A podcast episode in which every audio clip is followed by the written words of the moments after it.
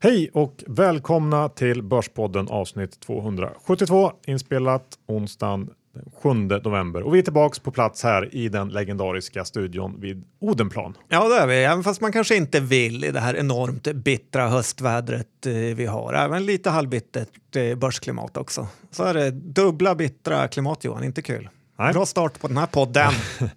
Tur att vi har med oss IG Markets då som är vår huvudsponsor. Ja, och det är ju så, det är väldigt många lyssnare i Finland också på Börspodden och det tackar vi såklart för. Eh, men IG har ju tagit ett sånt här roligt event dit, trading-event och det kommer att gå av stapeln den 8 november 17.30 på The Original Sokos Hotel President i Helsingfors. Så att eh, det, om jag var i Finland och eh, bodde där så skulle jag gå dit. Eventet kommer att hållas på engelska så alla kan förstå. Eh, ja, vad har du att säga om det Johan? Ja, det låter ju fantastiskt. Det tycker jag alla, alla våra finska vänner ska gå på som är intresserade av eh, börsen och att handla. Ja, det gäller att signa upp sig fort på de här eventen. Det är ig.com fi trading evening eh, bindestreck Helsinki. Så gå in och kika där, anmäl dig så får du en plats. Ja. Idag eh, kommer vi att samla ihop lite rapporter som har kommit in här under sista veckorna. Mm, finns en hel del att titta på. Ja, det kommer vi att titta på. Sen kommer vi även titta på en massa dataspel. Även en, en bostadsutvecklare som jag kommer såga vid fotknölarna. Johan. Härligt, vi kör igång. Johan Dr. Bass Isaksson, index 1545 och vi har ju ändå fått en rätt bra uppstuds från de lägsta nivåerna. Eh, ska vi fortsätta uppåt eller neråt? Vad är känslan? Ja, men så är det och jag tycker faktiskt att vi har ett mer spännande läge nu än vi haft på väldigt, väldigt länge eh, på börsen. Vi står och väger mellan eh, att det vi precis upplevt bara var ännu en sån här hälsosam rekyl från lite för höga nivåer som har drivits spår av rädsla för konjunktur och stigande räntor. Men att den här riktiga lågkonjan fortfarande ligger en eh, ganska bra bit fram i tiden och att det här alltså visar sig vara ett bra köpläge. Eh, precis som det har eh, varit sista åren när sådana här dippar har kommit. The dip. Ja, eller så vänder det ner på riktigt nu. Räntorna stiger och vinst, vinsterna rasar. Och det är ju egentligen ingen som vet det. Eh, jag har sett att många optimister har skrivit om hur bra rapportsäsongen har varit och att eh, typ 70% av alla bolag har slagit förväntningarna. Men det handlar ju inte om det, det handlar om framtida vinster och, och här är det som sagt ingen som vet vad som väntar. Men om vi ska försöka eh, ta med oss något från de mer eh, konjunkturkänsliga bolagen under, eh, under rapportsäsongen här, verkstad och så tänker jag på, eh, så tycker jag att det är ganska tydligt att vi till att börja med har sett en, en eh, marginalpress. Det är stigande råvarukostnader, logistikkostnader, tullar, valuta och så vidare. Eh, oavsett vad det beror på så kan man i alla fall konstatera att väldigt många missade på marginalsidan. Eh, det är en, en take. Nummer två är väl att eh, orderingång och kommentarer kring tillväxt och outlook och så vidare har ändå får jag väl säga varit okej kan jag tycka med undantaget kanske auto och eh, halvledarbranscherna. Um, så att vi, vi, det finns, eh, finns både, både och där för, för optimister och eh, de som är mer negativa. Både för dig och mig med andra ord. Ja, så att eh, det är väl, vi får vänta och se helt enkelt. Får vi eh, stigande inflation som i sin tur driver på räntor och, och det här till slut knäcker ekonomin eller, eller blir det inte så? Vi får se. Det blir spännande läge i alla fall. Ja, jag är mer håsad än någonsin nu. Och Ja. eh, hur är du? Ja, jag är väl Som vanligt. ja, lite sådär lagom negativ. Ehm, men John, om vi nu får en svagare konjunktur, då, hur skulle man kunna utnyttja det? Utnyttja det? Ja, men det är ju faktiskt så att eh, när de här företagen som har eh, satsat lite för hårt eh, på den här högkonjunkturen och har skaffat sig för hög kapacitet, ja, då ska man utnyttja det och eh, eh, det kommer ju vara väldigt dåligt för de här bolagens aktiekurser. Eh, men man, jag tycker man också ska se de här möjligheterna att köpa problembolagens produkter, för de, de kommer bli billiga när de måste rea ut dem. Det kan vara kryssningar av Royal Caribbean, Carnival eller liknande, för där har de byggt ut väldigt mycket ö- för hög överkapacitet. Det är flygbiljetter. Varenda flygbolag har ju köpt nya Dreamliners och eh, skaffat sig för stora flottor eller så köper man bara en tv eller hushållsmaskin från Elux. Eh, men precis som inom aktievärlden så gäller det att ha likvida medel när de här affärerna dyker upp. Ja, det eh, kan vara ett bra tips. John, du har varit ute och rest också nu. Det har varit eh, höstlov. Vad har du för reflektioner? Ja, men varje gång man är utomlands så får man ju faktiskt den här känslan av vilket superland Sverige är egentligen. Eh, I Madrid var jag och eh, i ett litet streak där så såg jag först en sån här Atlas kompressor släpvagn. Eh, lite längre fram en Volvo grävmaskin och så gick jag ner tunnelbanan och eh, då stod en gatumusikant och spelade Avicii. Eh, då tror man ju lite att vi är på väg att ta över världen. Eh, en negativ grej dock som jag såg är ju att vårt rykte håller på att solkas ner lite grann. Eh, Joel Kinnaman, följer honom på Insta Johan? Ja, absolut. Eh, varför, varför då? Jag vet inte, men jag gör det i alla fall. Okay. Nej, men han har ju av någon anledning då och då skriver han såna här politiska inlägg. Han är väldigt kritisk mot eh, Trump på ja, Instagram. Eh, och när han gjorde det senast då så fylldes hela kommentarsfältet med saker som att vill du att vi ska bli lika korrupta som Sverige eller ska vi bli så dåliga som Sverige eh, vill vi absolut inte bli. Så det är lite oroväckande vad vi har skaffat oss eh, för rykte. Ja, det där låter ju inte så bra. Eh, vet du vad jag har tänkt på då? Nej, det vet du såklart inte. Nej, du tänker på rätt mycket. Ja, eh, jag undrar om vi börjar få se ett slut på den här uppdelningstrenden som vi har haft i ett antal år nu, eller i alla fall kanske en mer nykter syn på den. Och då menar jag då att eh, trenden att renodla till förbannelse genom att dela ut och skifta ut bolag Eh, och konglomerat är ju verkligen hatat nu och renodlat eh, känns som att det alltid är bäst eh, är, liksom det folk tycker. Och jag köper ju att att det kan vara enormt mycket värt att få det här extra fokuset som en uppdelning innebär. Men kanske finns det också värden i att ha diversifierade verksamheter som kompletterar varandra. Se på SCT och SCA nu på slutet till exempel, eller Atlas och Epiroc, eller den kanske mest överhåsade spinoffen av alla Autoliv och Veoneer. Eh, det här är ju alla eh, spinoffer som inte har gått eh, särskilt bra och man kan invända och säga att det är inte är rättvist att titta på den här korta perioden som de har varit självständiga bolag och att det varit en tuff börs och så vidare. Men man kanske ändå kan enas om att det inte finns några gratisluncher här heller och att ett plus ett inte alltid är mer än två helt enkelt. Nej, det vore ju extremt kul om Essity köpte upp Billerud eller någon och gjorde någon twist. Man vet aldrig med Magnus Groth, han har gjort dåliga saker förut. Han kan säkert fortsätta ja, Man kan ju se på Securitas när de delade ut eh, Niskaya var det va? Eh, för att sen bygga upp samma verksamhet igen. Så det, där, eh, det, det går trender i det där och uh, vi får se. Kanske. Ja. När man ändå pratar om Securitas så kan jag väl säga att det känns som de har monopol på hela Spaniens säkerhetsmarknad. Otroligt vilket varumärke det är. Ja. Um, du är ju ändå trader John, har du något tradingtips? Ja, men jag kanske ska lära även dig och andra oerfarna om hur man ett väldigt smart trick för att få en liten fördel i det här som kallas börsen. Och du börjar följa bolagen på sociala medier. Eh, för de här kontona som eh, rattas ju ofta av någon vimsig marknadsföringsperson eh, och man kan få mycket mer info här än från företagets pressmeddelanden. Nya produkter brukar komma på Instagram. Du har, ser att de ska anställa massa folk och det är tecken ofta på att det brukar gå bra. Eh, man får se vart ledningen befinner sig och eh, hur försäljningen kan gå. Eh, dock så finns det ju en liten risk, eller ganska stor risk, att man övertolkar den här informationen informationen. Eh, ett eh, ganska stort misstag jag gjorde var ju att när Odd Molly skrev ut på Instagram att de hade slagit rekord i sin onlineförsäljning eh, och var väldigt nöjda med det så trodde jag att det skulle kanske vända för dem. Det gjorde det tyvärr inte när allt annat gick käpprätt. Nej, man får kanske komplettera det lite med annan analys också helt enkelt. Eh, ska vi ta veckans bråsning? som avslutning på första delen. Ja, här hade ju Cavasto oturen att bli nedsynad av Bråse för sin kurs.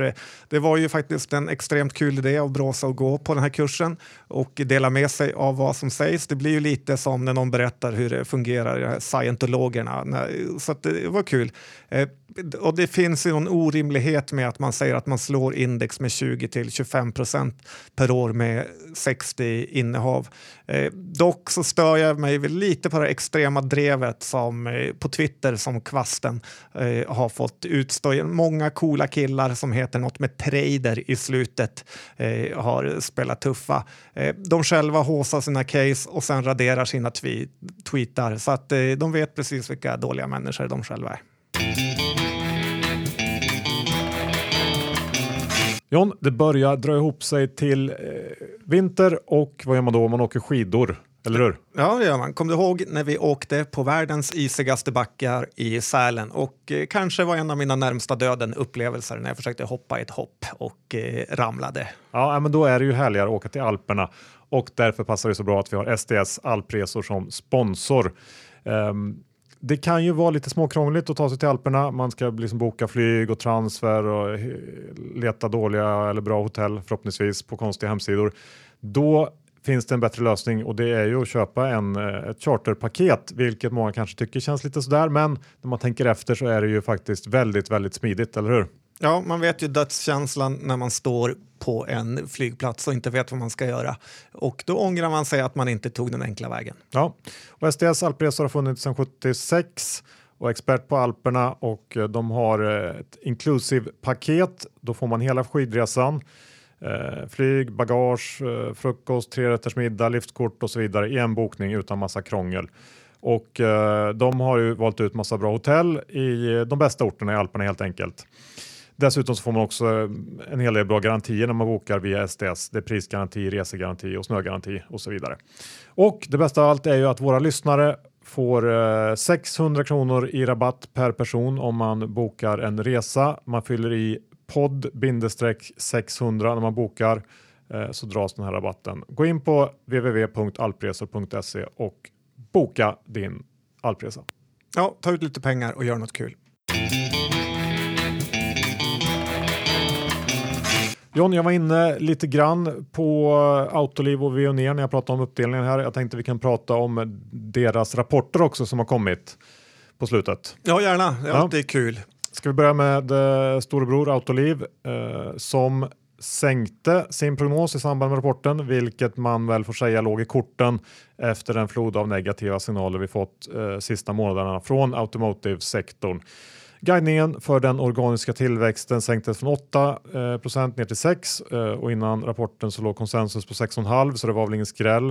Eh, marginalen tror Autoliv nu kommer att komma in kring 10,5 procent eh, om man tidigare sagt över 11 och här låg förväntningarna på 10,9. Um, ehm, och framöver här tycker jag det ska bli spännande att se hur mycket av den här svagheten inom sektorn som beror på någon slags generell osäkerhet bland konsumenterna kring vad man egentligen ska köpa eh, och hur mycket den här VLTP-testcykeln påverkat som många klagar på att det drar ut på tiden.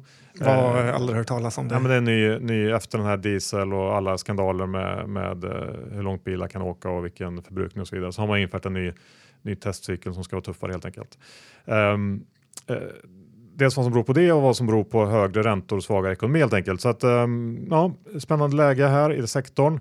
Uh, sen tycker jag också man ska ha med sig att Autoliv handlas ändå rätt högt i relation till peers. Om man tittar på europeiska peers till exempel så är inte Autoliv särskilt billig uh, och det kanske är fair eftersom det nog är ett bolag som är bättre än, än snittet. Men det krävs också att man levererar som ett sådant bolag. Så att, uh, ja, man ska ändå vara lite försiktig tycker jag i den här sektorn om det börjar vända ner för nu. Ja, verkligen. Autoliv har ju då varit ett av de bolagen som fullständigt kollapsade under finanskrisen. Dessutom, så vad ska man betala för krockkuddar och säkerhetsbälten? Eh, om du handlar Ford till P7 så ska lite tveksam att ha Autoliv till 15. Ja, nu är det väl lägre än 15, kanske inte jag, 12. Men eh, ändå.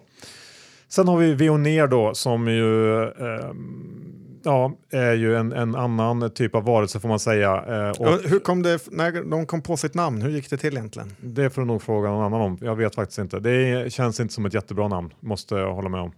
Eh, men så är de också en av rapportperiodens största förlorare. Eh, den där sinnessjuka artikeln i DI Eh, som vi kommenterade för någon månad sedan där man körde någon slags värdering per anställd mjukvaruutvecklare alla 2000 sammanföll ju läskigt bra med toppen i aktien kring 500 kronor och nu är vi nere i ungefär 300 kronor, ganska rejält ras och vad är det då som har hänt kan man fråga sig.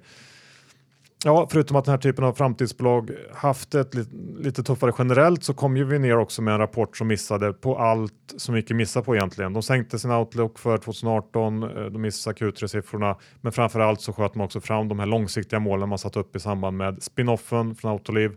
Bolaget ser nu en risk att omsättningsmålet för 2020 inte nås och att marginalmålet försenas eh, med ett till två år men så kryddar man samtidigt med att försäljningsmålet för 2022 kan överträffas, hur man nu kan eh, se det så här långt i förväg. Men Så är det. Ehm, och i den här typen av framtidstunga aktier så får den här sortens eh, eh prognosförändringar stor inverkan på aktiekursen och med det sagt så kan det här såklart visa sig vara ett gyllene köpläge vid och ner.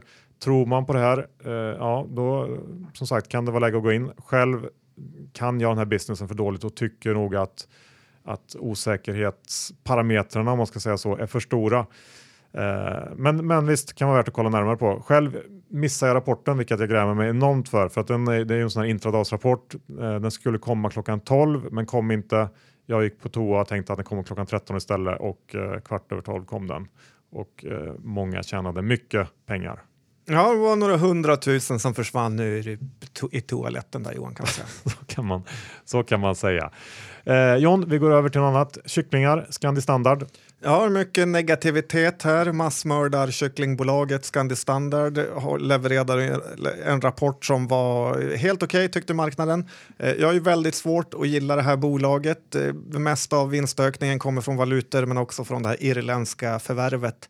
Eh, nu flaggar de ju för att de måste investera hundratals miljoner där och man undrar lite om det kanske var som att de köpte ett renoveringsobjekt utan att veta om det. Eh, nästan allt kassaflöde kommer gå till den där investeringen. Eh, sen har ju Scandi Standard också en stor nettoskuld på 2 miljarder eh, och värderingen är rätt hög tycker jag ändå. Eh, analytikerna, precis som i Veoneer, säger ju att vinsten ska bli mycket högre om några år och det känns som att de har sagt det i några år för aktien följer inte med. Eh, problemet är ju att den här vinsten per aktien aldrig tar fart, eh, även fast man har trott det i flera år. Eh, tittar man på de norska laxodlarna så värderas ju de till typ P10 och eh, det är faktiskt där jag tycker man ska ha Scandi standard också eh, med tanke på de här riskerna med olika typer sjukdomar och eh, eh, som med jämna mellanrum skapar engångskostnader. Ja, verkligen. Det är väldigt tveksamt om det ska vara engångskostnader. Sen tycker jag också det känns som att den här kycklingätartrenden har kommit av sig lite grann. Det var ju så jäkla hett för ett tag sedan och det skulle bli eh, växa, växa, växa. Men jag vet inte. Det, ja. Nej, jag håller med. Det är inget att ha i portföljen. Sen så har vi ju eh, ett bolag som eh, du har mer personlig koppling till kan man säga de bygger nära dig och eh, ska ta in pengar. Aros bostad tänker jag på. Ja, men kanske är lite, vad ska man säga, biased här. Men de, Aros bostad ska ta in lite pengar för sin preff och gör duktigt med reklam eh, för det. Eh, enligt Avanza så är det 19 miljoner kronor de ska ta in med en övertilldelningsoption på eh, 4,5 miljoner så att det låter ju som ingenting. Eh, däremot måste man som vanligt läsa detaljerna för att de har ställt ut massa av de här preferensaktierna tidigare tidigare och har också någon typ av kvittningsemission om jag förstod det hela rätt. Eh, så att det kommer finnas eh, 4,4 miljoner preffaktier till ett värde av 440 miljoner kronor när det här är klart. Och Tittar man på bostadsutvecklarmarknaden med Oscar Properties, Tobin eh, med flera så är det ju absolut sista jag skulle göra att teckna aktier här. Eh, att man ens går ut på marknaden och gör det här eh, erbjudandet i det här läget eh, med allt negativt som händer så ty tycker jag att det tyder på panik hos det här eh, bolaget och mår lite dåligt över alla som kommer luras in i det här. Eh, så jag skulle aldrig någonsin teckna den här preffen och jag tycker man ska hålla sig borta från den. Gillar man preffar så ska man ju självklart gå på såna här household names eh, som de säger i staterna som Sagax, Akelius, eh, fast partner eh, och inte liksom, bostadsutvecklare i den värsta av alla marknader. Nej, jag håller nog med där och det känns som att vi problemen är långt ifrån över för den här typen av bolag. Uh, jag tänkte att vi ska köra ett litet uh, gambling-svep också. Uh, jag börjar med Nettan, Net Entertainment om man ska vara korrekt. Tog Eh, ett litet steg i rätt riktning och lyckades klämma fram lite organisk tillväxt under Q3, eh, vilket även om det i rena siffror inte kanske känns som en big deal så gav det ändå en rejäl lättnad eh, i marknaden och aktien har rusat sedan rapporten egentligen. Och det ser också ut att vara upplagt för en okej okay Q4. Man har ganska lätta jämförelsetal och har även gått live med ett antal nya kunder. Så att det tycker jag att det är skönt att se att min gamla favorit inte är helt uträknad. Så att, eh, bra jobbat där Nettan. Ja, det är intressant vilka enorma kursrörelser den här aktien kan göra och eh, hur det kan gå från att man är helt uträknad till att man är tillbaka på banan igen. Det är värt att tänka på när man ligger snett. Ja. Sen har vi två aktier som jag pratade om inför eh, rapportperioden här som jag hade med mig som svingar, både Kambi och eh, Catena Media. Vi kan börja med Kambi. Eh, den, eh, de drog ju till med faktiskt en av de bättre Q3 i sektorn där man äntligen visade på att det finns skalbarhet i den här modellen och eh, där också bidraget från USA var större än väntat och det är mycket möjligt att den här eh, framgångssagan eh, i USA kommer att fortsätta driva aktien framför sig med eh, ett analytikerkollektiv som hela tiden får skruva upp sina prognoser. Vi får se. Eh, om man ska lyfta upp något negativt så kan väl det vara att Kambi-kunden Mr Green som ju köptes upp av William Hill i veckan antagligen kommer att lämna Kambi eftersom att William Hill kör med konkurrenten OpenBets eh, grejer och eh, då på sikt säkert kommer vilja göra det även med Mr Green. Nu förnyar Kambi kontraktet med Mr Green ganska nyligen så att det, det, tar säkert ett tag men jag såg att Nordea trodde att det kunde röra sig om 10% av ebit i Q3 om man antog att alla intäkter från Mr Green rinner rakt ner. Um, så att um, nu är ju Kambi i en i en rejäl tillväxtfas så att påverkan blir säkert mindre eh, än så om slash när eh, Mr Green väl lämnar. Men det kan vara värt att tänka på. Jag eh, personligen hoppat av Kambi och tackat för resan just nu. Eh, men Sa han nöjt. Eh, köp gärna tillbaka om vi kommer ner en bit för att det känns som att det är ganska uh, volatil aktier här så att man får chanser både titt som tätt helt enkelt. Ja, den rör sig ju mycket och Eh, ja, det känns som att du har bra koll på det bolaget. Men sen har vi Catena Media också som var det andra bolaget i sektorn jag hade med mig som sving. Tyvärr sålde jag den här aktien alldeles för tidigt. Aktien är upp över 50% på en månad och eh, det nattsvarta sentimentet som fanns precis efter att Optimizer sålde en del av sina aktier har nu vänt totalt. Allt fokus eh, är nu på Catenas möjligheter i USA som verkar vara väldigt stora och Bodenholm har gått in som storägare och till och med Bråse har vänt och blivit positiv.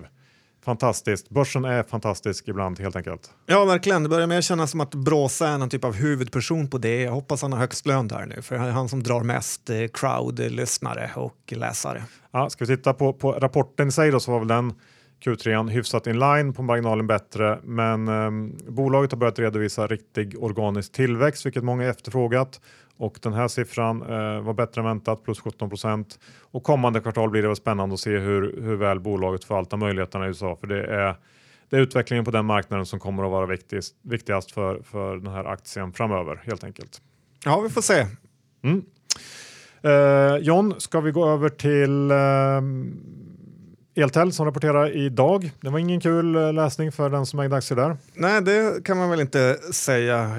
Det var kul läsning för blankarna, så det var väl de enda. Och det här är en katastrofrapport från ett katastrofbolag eh, den tidigare bolagsledningen har ju skott sig så oerhört på att ljuga och mörka eh, medan EBM såklart låtit dem härja fritt. EBM fattar ju inte riktigt det här med att de mest, den mest kriminella ekobrottsligheten sker ju inifrån bolagen och inte från eh, småspararna.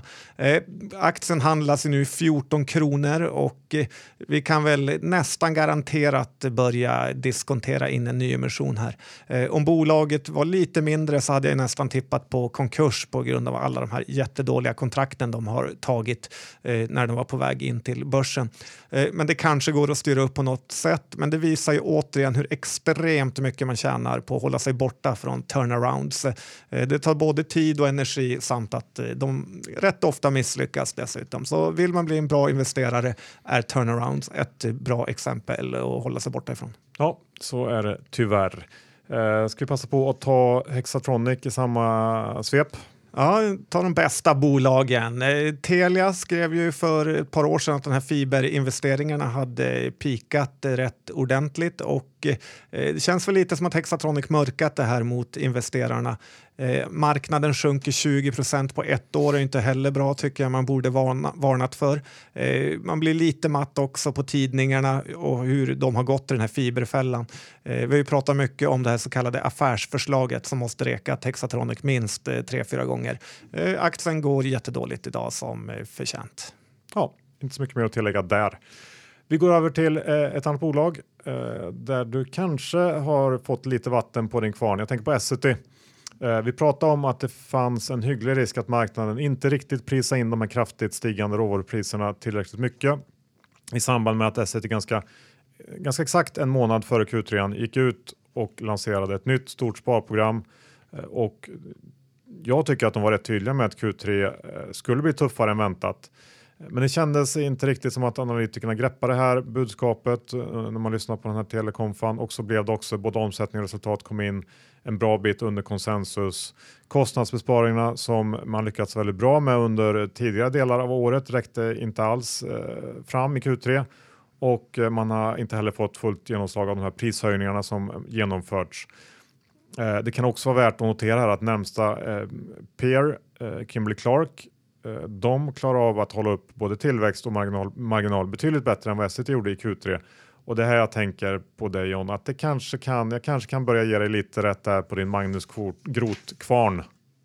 Ja, tack så mycket. Och, eh, ja, Lundberg brukar vara snabb med att kicka vd men det är som att det har blivit en prestige mellan honom och mig här. Ja, trist när det blir så. Ja, faktiskt. Eh, jag gillar ju fortfarande Essity, men men bolaget sitter fortsatt i en ganska jobbig sits eh, och aktien är inte jättebillig så det är en timingfråga som jag ser det när man ska köpa och just nu avvaktar jag. Ja, låter bra. Jag eh, kommer heller aldrig köpa. Nej, härligt. Sen tänkte jag också ta en snabbis om Ica och Axfood. Mycket snabbisar Johan, ja. det är lite tecken för dig. jag har ju pratat en del om Axfood versus Ica eh, under hela, hela, året egentligen och har ju varit lång Ica och eh, ibland ensam och ibland med kort Axfood emot.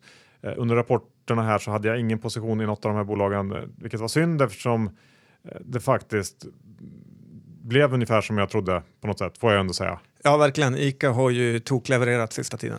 Så att ICA efter fyra kvartal i rad med missar så kom de med en betydligt starkare rapport än väntat. Ungefär 10% bättre resultatmässigt, vilket är ganska mycket ett sånt här bolag.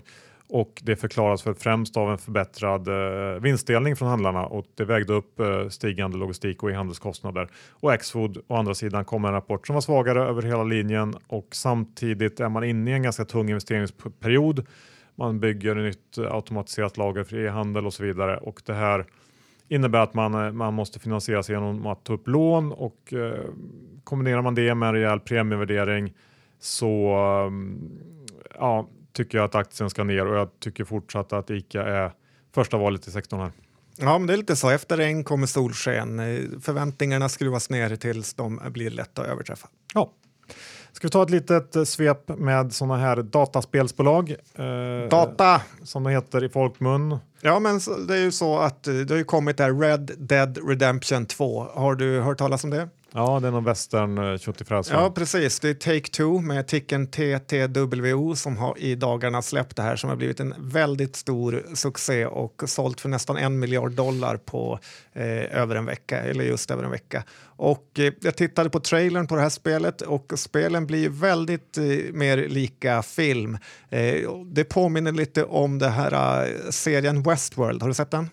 Ja, absolut. I alla fall första säsongen innan den ballar ur. Ja, men på HBO där man i princip eh, kan göra vad man vill i en sån här vilda västernmiljö. Och eh, när man ser hur extremt, extremt stora de här, och mäktiga de här spelen är så börjar man ju ändå tvivla lite på det svenska spelundret. Att kan de hävda sig mot de här amerikanska jättarna Eh, bolagen. Eh, de här bolagen har ju marknadsvärde i närheten av 100 miljarder kronor. Det här spelet säger de har tagit sju år att utveckla. Eh, lite tufft för Starbreeze, Paradox, THQ med andra. Eh, så att, ja, jag vet inte vad man ska säga om dem, men jag rekommenderar folk att titta på trailern i alla fall. Ja, nu är det väl så, jag är inget, jag är inget dataspelsproffs, men man delar väl upp de här i olika eh, typer av spel och vad de, vilken målgrupp de är ute efter och hur avancerade de är och så vidare. Och, eh, tror till exempel att Paradox kanske slåss i en annan genre helt enkelt. Ja, det har du säkert en eh, poäng i, men konkurrensen är ändå tuff skulle jag säga. Så är det. Eh, vi har ju EA Sports som eh, har ju släppt sitt Fifa 19 här för ett tag sedan. Vi har ju båda Fifa 18. Har vi haft någon avgörande match där Johan egentligen? Nej. Nej, bra. Eh, och jag tror lite att man får en sån här mättnadskänsla på de här sportspelen. Det är svårt att göra dem så mycket bättre och eh, dessutom ju bättre spelen blir desto mer måste man sätta sig in i dem. Och sen är det ju lite otur för EA Sports att de har bettat så hårt på Ronaldo som nu är i massa trubbel. Ja, det är trist. Ja, för honom och för EA. Eh, ett bolag som jag kanske skulle vilja slå ett litet extra slag för eftersom jag ser mina barn spela det hela tiden, så fort de får i alla fall, är ju det här Just Dance eh, från det franska bolaget Ubisoft. Eh, det är lite mer okänt för de flesta här, men de, jag såg att de har över 1400 ägare på Avanza och Ubisoft är väl kanske annars mest känt för Assassin's Creed, även om också Just Dance är en superhit. Mm, det ser man. Och jag har eh, tänkt att vi slänger in en kommentar om G5 också. Som ju är en mobilspelsutvecklare men eh, också en av rapportperiodens absolut största förlorare. Och det ja, kan lite tungt bra, för Vlad. Ja, kan passa bra att avsluta med det. Ner 26 procent igår på rapporten och aktien fortsätter vidare ner idag. Omsättningen kom in i line men resultatet var betydligt sämre än väntat och G5 spenderade betydligt mer än väntat på användarförvärv vilket inte gav den utväxling man hoppats på och det ser ut som att deras stora eh, intäktskälla Hidden City nu har toppat och det börjar bli allt mer bråttom helt enkelt att hitta en ny hit. Eh, och det är ju lättare sagt än gjort. Det finns många exempel på det. Eh, jag tycker att läget ser jobbigt ut för G5 nu. Eh, har ju mitt eget förbud mot att köpa aktier i den här sektorn just för att sådana här grejer vill jag inte vara med om. Ett av många eh, förbud. Så, att, ja, så för mig lockar inte den här aktien eh, trots raset. Så, jag, jag tycker att det känns för svajigt där. Tack IG Markets, vår huvudsponsor. Om ni bor i Finland, är intresserade av trading, vill träffa likasinnade, då är det en unik möjlighet som uppenbarat sig nu. Ja, verkligen att den 8 november 17.30 på The Original Sukos Hotel eh, President i Helsingfors så kör de ett eh, trading-event. Gå dit och eh, ha kul. Ja, googla trading-event Helsinki eh, så kommer ni hitta eh, anmälningssidan. Ja, eller följ vårt veckobrev såklart. Ja. Och glöm inte STS alpresor om ni är sugna på en eh, alpresa av vinter och vem är inte det? Nej, men så är det ju att eh, få smidigheten med att någon sköter allt det tråkiga åt en. Ja, de har faktiskt riktigt bra paketresor eller charterresor som man säger där allt ingår. Eh, flyg, frukost, eh, trerättersmiddag, liftkort och så vidare.